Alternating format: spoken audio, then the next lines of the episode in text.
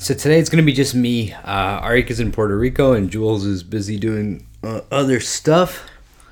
So we're going to be talking soon about a bunch of classics of sci-fi, including Dune, Neuromancer, maybe some of Heinlein's work, uh, Starship Troopers, uh, who knows what else. But Neuromancer is coming up soon.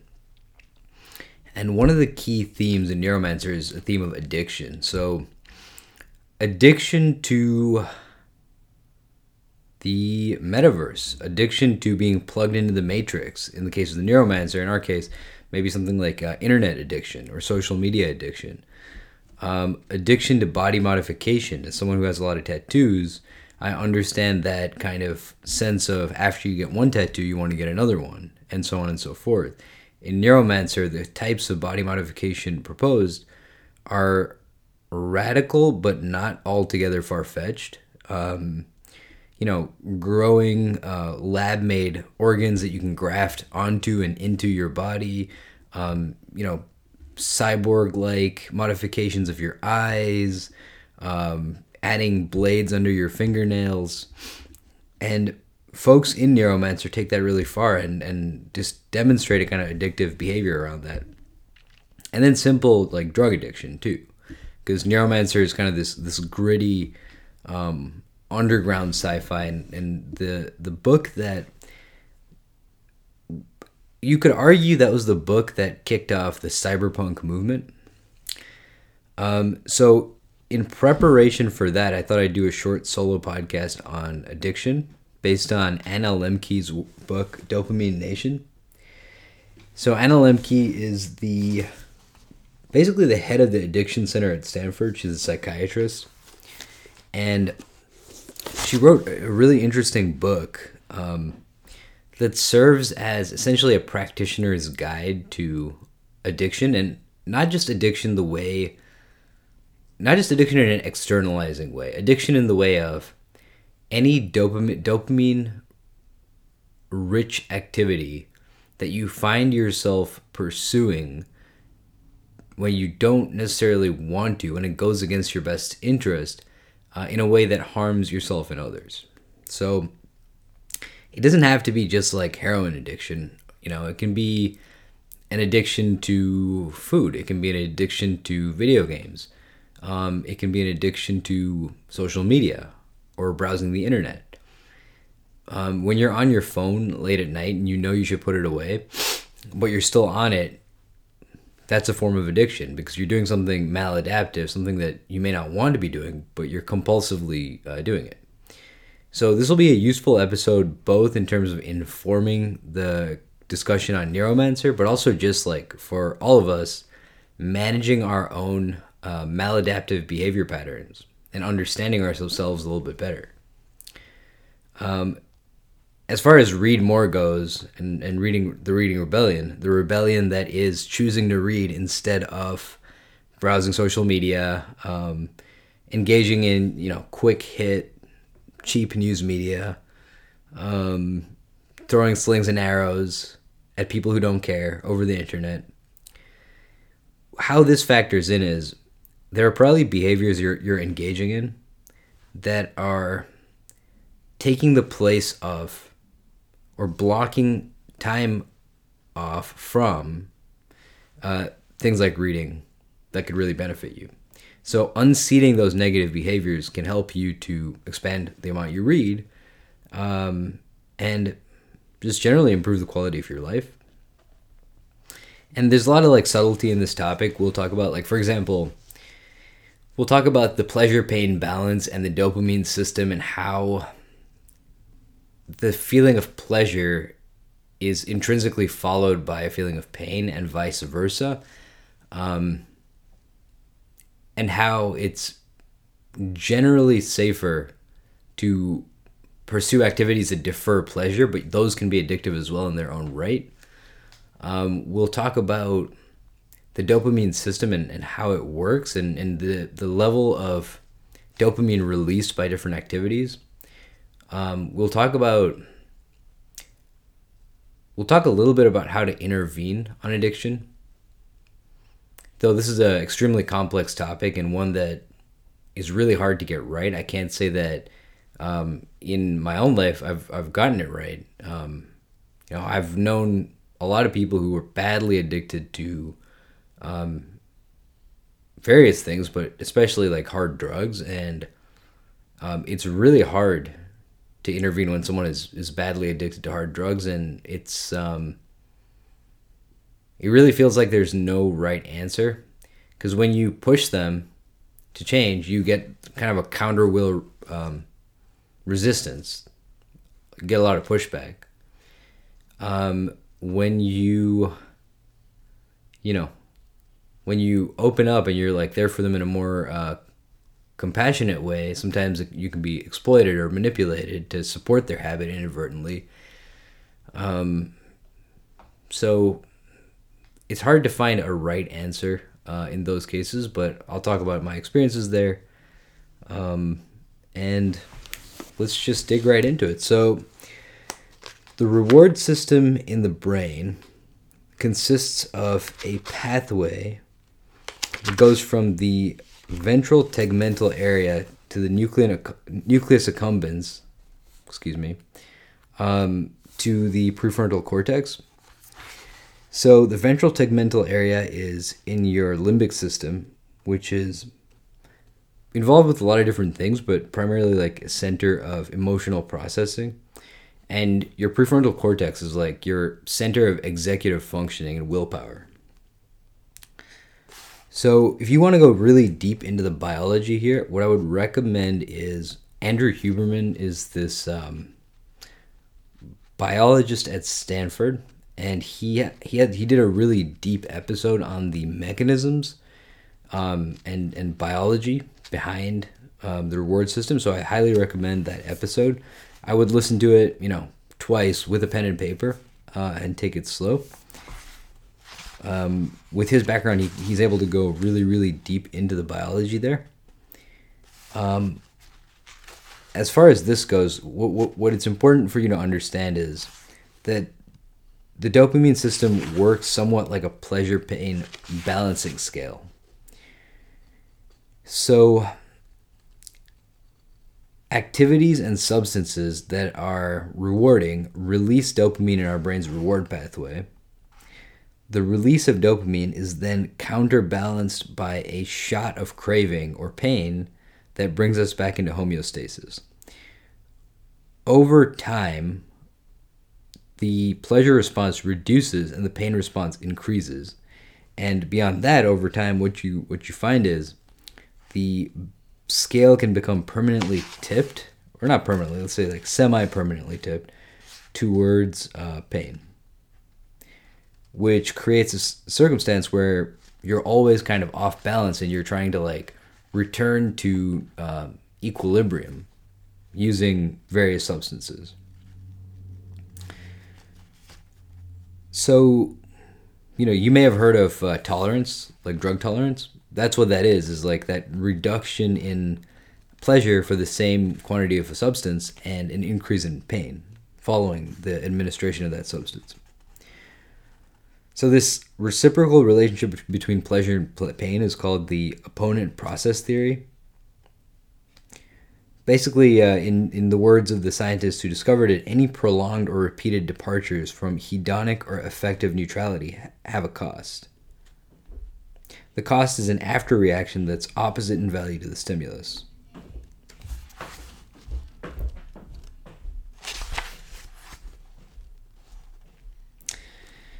So, our uh, hedonic set point can change over time and our vulnerability to pain can increase as we continue to use uh, dopamine rich sub- substances or engage in dopamine rich behaviors.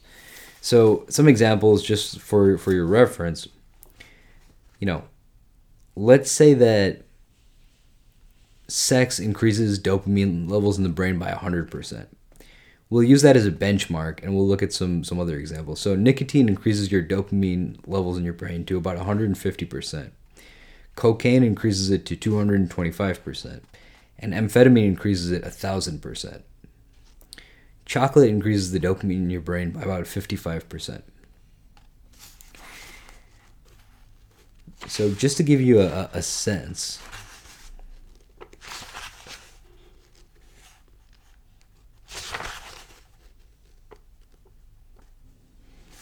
So we talked a little bit about tolerance, but tolerance there's there's a deeper state beyond tolerance that you can kind of reach through excessively hedonistic behavior, and that's called anhedonia. So basically, it's like you have hit the dopamine button so many times, you you flooded your dopamine receptors so often that your receptors have atrophied.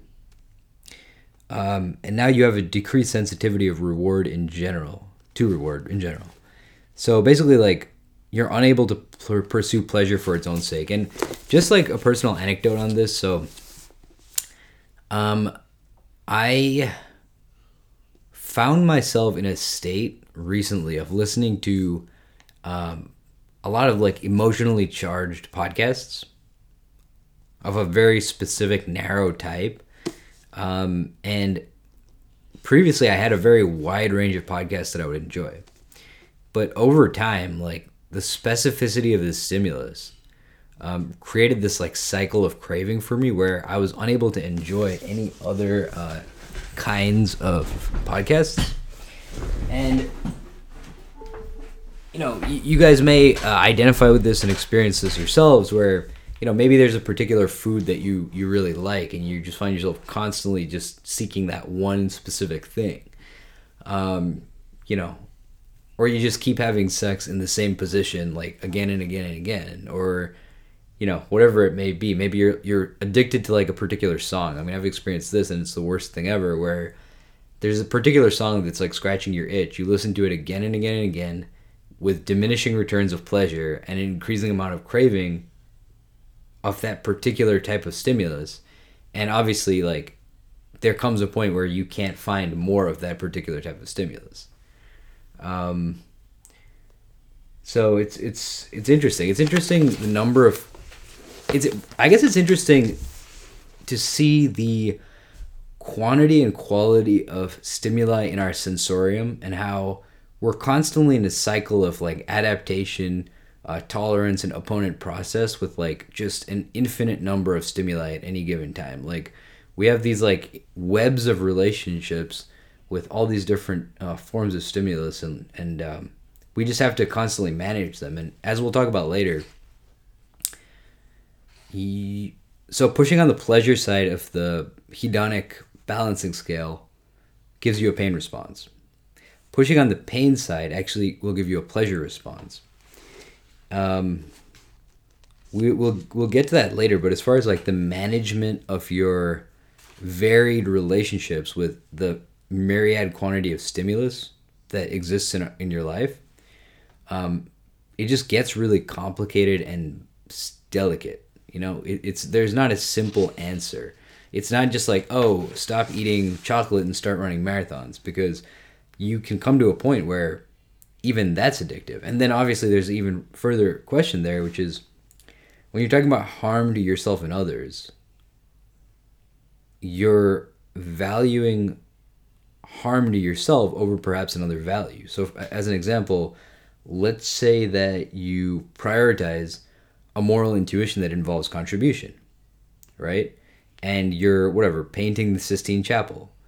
Um, yes, maybe you're a workaholic, you're lying on your back every day painting the Sistine Chapel, and you know you're damaging your eyes and you're you're you're hurting your joints and all of this stuff but ultimately you're not optimizing for harm reduction in yourself.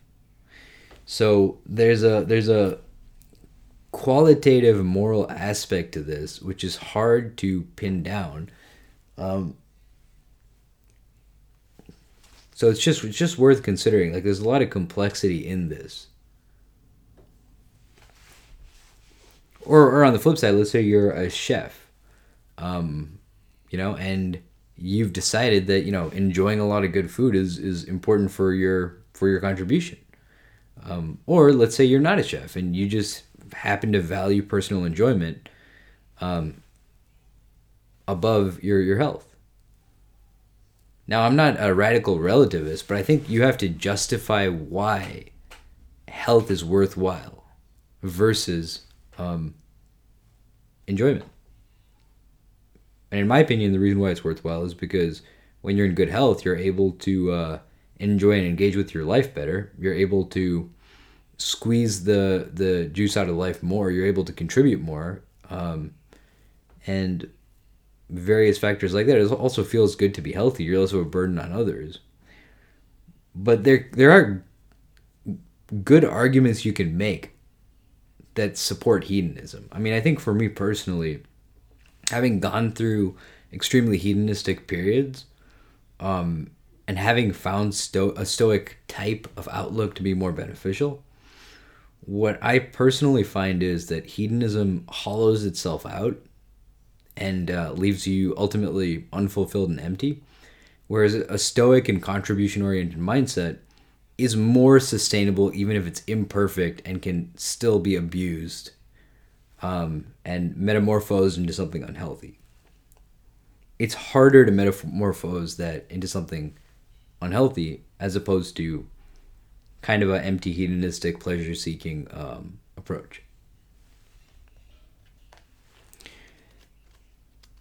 So we can talk a little bit about uh, habits and habit cycles here because they're they're relevant. So cues, responses, um, rewards, they're they're the the core stuff of the habit cycle. So as an example, I, I used to live in Chicago, and on the way back from work, I'd pass a cigar shop. So I'd see the cigar shop, and that would be my cue. I'd walk in, I'd have a nice conversation with the guy there. He was uh, a uh, real dry British guy with long hair. Um, we'd chat. I'd buy a cigar. I'd take in like the smell of the shit cigar shop. Then I'd walk out, smoke my cigar, get a hit of nicotine as a reward, which would then cause me to associate the cue with the reward and then I'd I'd move on. And there's there's other aspects too. Like Nir Eyal talks about like as you go through a habit loop, investing further. So in the cigar shop, I buy a cigar cutter, I buy a torch lighter. Um, I know the guy's name. He knows my name. So now I'm invested. The next time I come around, I see the cue. I go in. I invest further, um, and I continue to deepen my habit of smoking cigars. And in fact, at a certain point, I was smoking multiple cigars a day. Um, so it's a good illustration of just how, how the habit loop works. And what I found is when I started working from home, I found it a lot easier to quit cigars than you would think. Um, because I just wasn't seeing a cigar shop every single day while walking to the train. Um, a good example of this is like drug use in Vietnam. So, a lot of folks who used drugs in Vietnam, when they came back to the States, they stopped using drugs. Which is not what you would expect when you're thinking about like hard drug addictions, like a heroin addiction.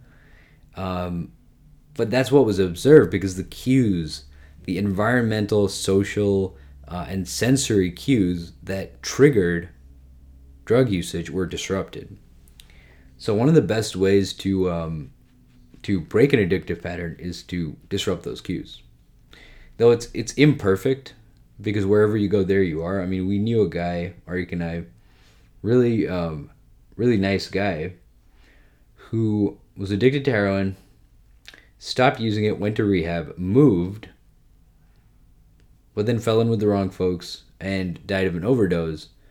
Um, and Gabor Mate has some interesting things to say about this. Wherever you go, there you are element of addiction, um, where he basically contends that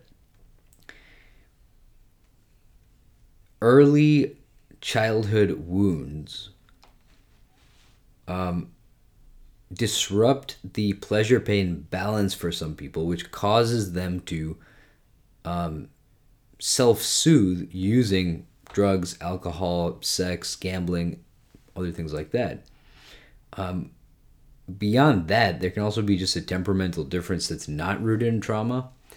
Um, and beyond that, I would say there's just a fundamental restlessness of the human spirit kind of a Buddhist angle on things where you could say like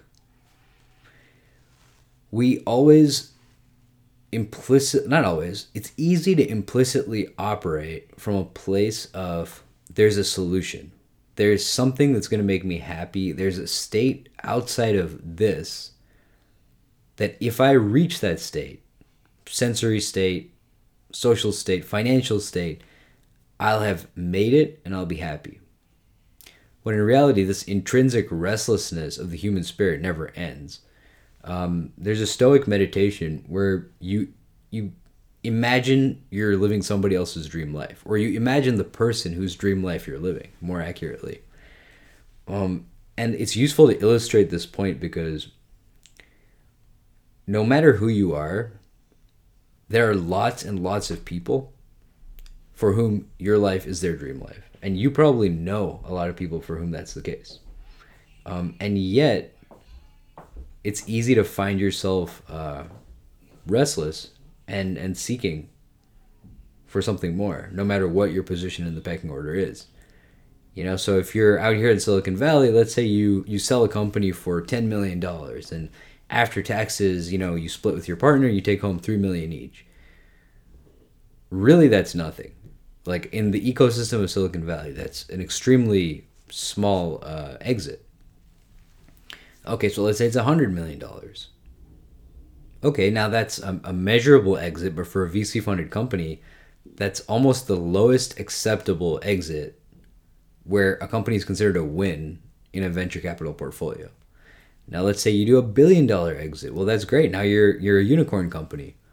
Um, what about someone who who's has a three billion dollar company or a ten billion dollar company or a thirty billion dollar company? I mean, Elon Musk is now worth what, like over a hundred billion dollars? Maybe, maybe. I mean, I don't want to get this wrong, but it also doesn't. It's not the most important fact to get right, but two hundred billion dollars. The point being is like, even if you get to that point, you're still gonna be like, oh, I wish I was more uh, creative. I wish I was more um, fit. I wish I, w- I had a better family life. Like you will never escape that restlessness. And I think this is related to addiction because we're all titillating ourselves to death. We think that the restlessness at the core of our spirit can be resolved using um, some kind of sensory input. And the reality of the matter is, it has to be um, compassionately attended to on its own um, terms and it can't just be um, it can't just be fixed either by running 50 marathons or by doing heroin. Well i think you're better off running marathons than doing heroin. The marathons are, are also not going to fix the fundamental restlessness and suffering and misalignment um, that's at the core of your spirit but anyway, not to get too philosophical about it. Um, so the pleasure pain balance. Another thing I wanted to talk about on this uh, topic is the pain side of the equation. So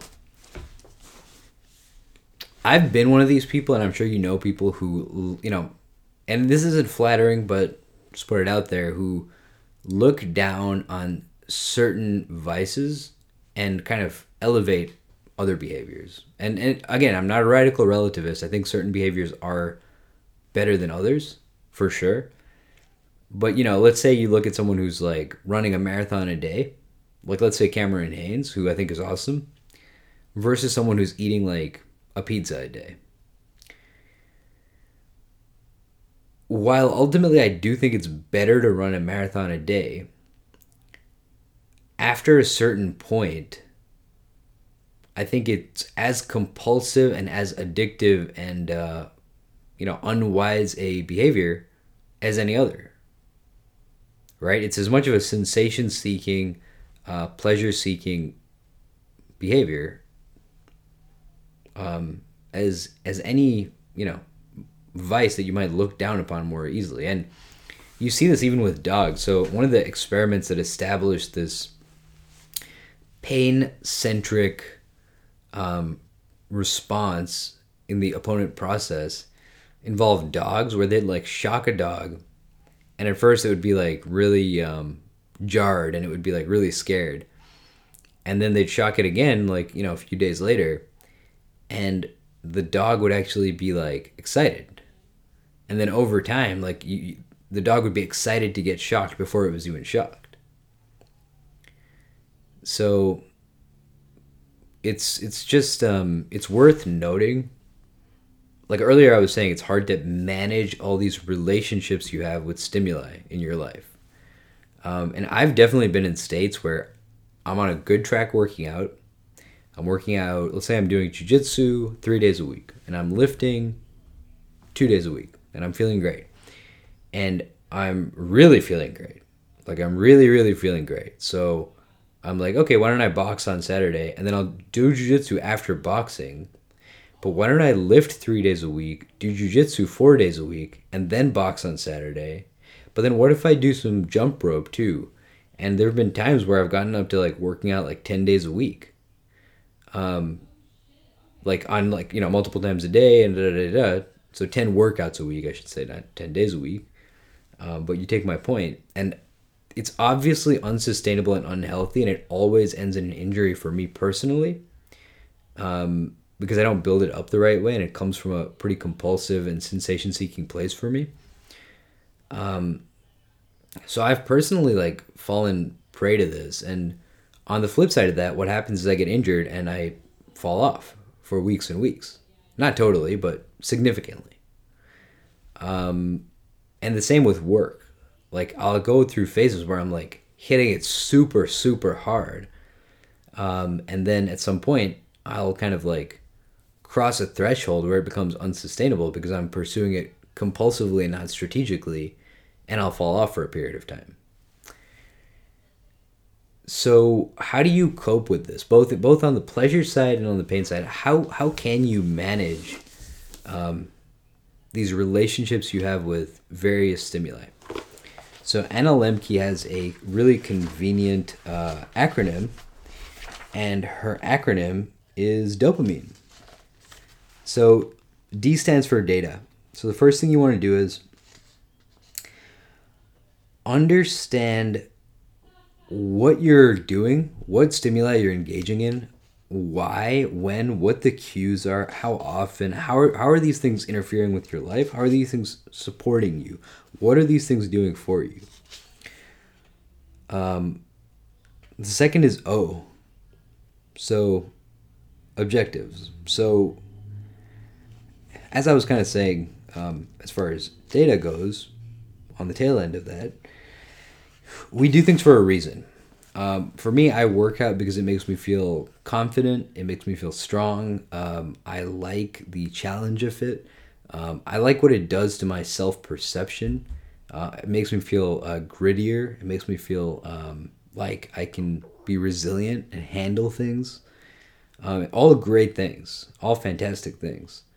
Um, so the question is if I was going to have a healthy balance with working out, how could I achieve those objectives without, um, you know, compromising my compromising my health or, or doing harm to myself or the people around me if that's what i'm prioritizing because we discussed that ambiguity and subtlety in that earlier. So the p stands for problems. What problems are being caused um, by your addiction, and also what problems would be caused if you stopped.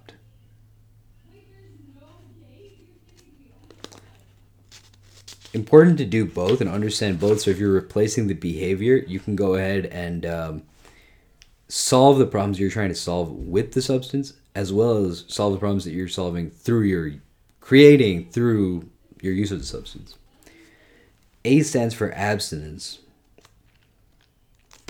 So you need abstinence to restore your homeostasis, and with abstinence will come an ability to experience everyday pleasures again. It'll, it'll start to ameliorate that anhedonia. Um, four weeks is often sufficient as a period of abstinence to really make a massive difference in the way you feel. some patients don't feel better after a dopamine fast. Um, and for those patients, what you have to do is you have to go and seek psychiatric treatment. Um, and definitely, like, if you need help in this process, seeking out help from a psychologist or psychiatrist is not a bad thing at all. Um, M stands for mindfulness. So, mindfulness is really important because it saps the judgment from you as you undertake this kind of challenging process of detaching from high dopamine stimulus. And it's also important because you you're better able to see the relationship between cues, rewards, responses, um, and your investment in that habit cycle. And uh, if you're interested in developing a mindfulness practice, I recommend the Waking Up app, Calm, or Headspace uh, or go to your local Zen center or uh, Buddhist temple. And I stands for insight. If you do abstain for four weeks, you're going to get clarifying insight into your behaviors. And you're going to get insight that's not possible while you continue to use. Um, N stands for next steps. So with that, basically you have to decide what relationship am I going to have with this stimulus? Like how often am I going to do it? Am I going to do it? Am I going to hang out with people who do it? How am I going to avoid the the cues? Um, so there there is some evidence that people who are addicted in the past can return to using their drug of choice in a controlled way. Um, but for a lot of people, abstinence permanently is also a really good way to go. I mean, that's the Alcoholics Anonymous type approach. And then E is experiment. So, you know, you go out armed with a new dopamine set point and you experiment with how you're going to achieve uh, a better balance with all these different things that you have a relationship with, you know, drugs, sex, gambling, coffee, uh, the TV, uh, podcasts, like music, like food, um, everything. But more specifically, whatever it was you're trying to address with this process. And you want to be careful because it's easy to engage in this abstinence violation effect where you kind of massively escalate your usage after a period of abstinence. So important to be aware of that and that's it. That's that's the uh, that's the process that Anna Lembke would advocate for helping you to reestablish a healthy relationship with various kinds of stimulus. Um, and we'll talk more about addiction in future episodes because it ties intimately into our interests on this podcast. But particularly leading into the Neuromancer podcast, I thought this would be a helpful little primer if you want a deep dive on the biology, go to Andrew Huberman's podcast. Um, if you want a deep dive on the psychology, listen to um, podcast episodes with Anna Lembke in them as a guest or Gabor Mate. The Tim Ferriss one in particular was was really good. Um, and generally, I hope you all find a better balance with um, all the all the things we love and enjoy in our lives. You know, it's important to live uh, an, an enriched life of stimulus um, but also do so in a way that's that's fulfilling and meaningful and doesn't sap your ability to ultimately like enjoy your life um, or live a meaningful life both um, so thank you for listening once again i'm ion um, i am pursuing and helping you guys pursue a doomed but defining task and that is the task of self-perfection uh, we are trying to encourage people to read more and read more deeply. So, in the spirit of that, check out the book Dopamine Nation. Also, check out In the Realm of Hungry Ghosts and Dopesick, um, as well as the Alcoholics Anonymous uh, guidebook. All worthwhile to take a look at. Um, as far as the app updates on that, um, the reading counter like your ability to daily log reading, that's been coded. Um, Arik is in Puerto Rico, so once he gets back after January, we're gonna do a few hackathons on it and try to try to move it forward. Um, so we're chipping away at that. but you know, working full time, it's but we the challenge we have is the same as the challenge you guys have. Like being, um, you know, exhausted Type A overachievers, working out here in Silicon Valley, trying to make something of ourselves, having our relationships, trying to stay fit, um, trying to you know stay in touch with our families, make friends, hang out with friends, um, do recreational things once in a while, while also working on this side project, moving it forward, and reading um, for the podcast is a lot of stuff to do. And same with all of you guys, you know. So we're trying to figure it out just like you guys are. Um, and we're generally doing it. I mean, we're we're we're we're doing it. We're chipping away, and um, yeah, look out for an episode on Dune soon, as well as Neuromancer. Uh, we'll be doing more Orwell as well, um, Animal Farm and 1984. Um, and I hope you guys have a great weekend. Goodbye.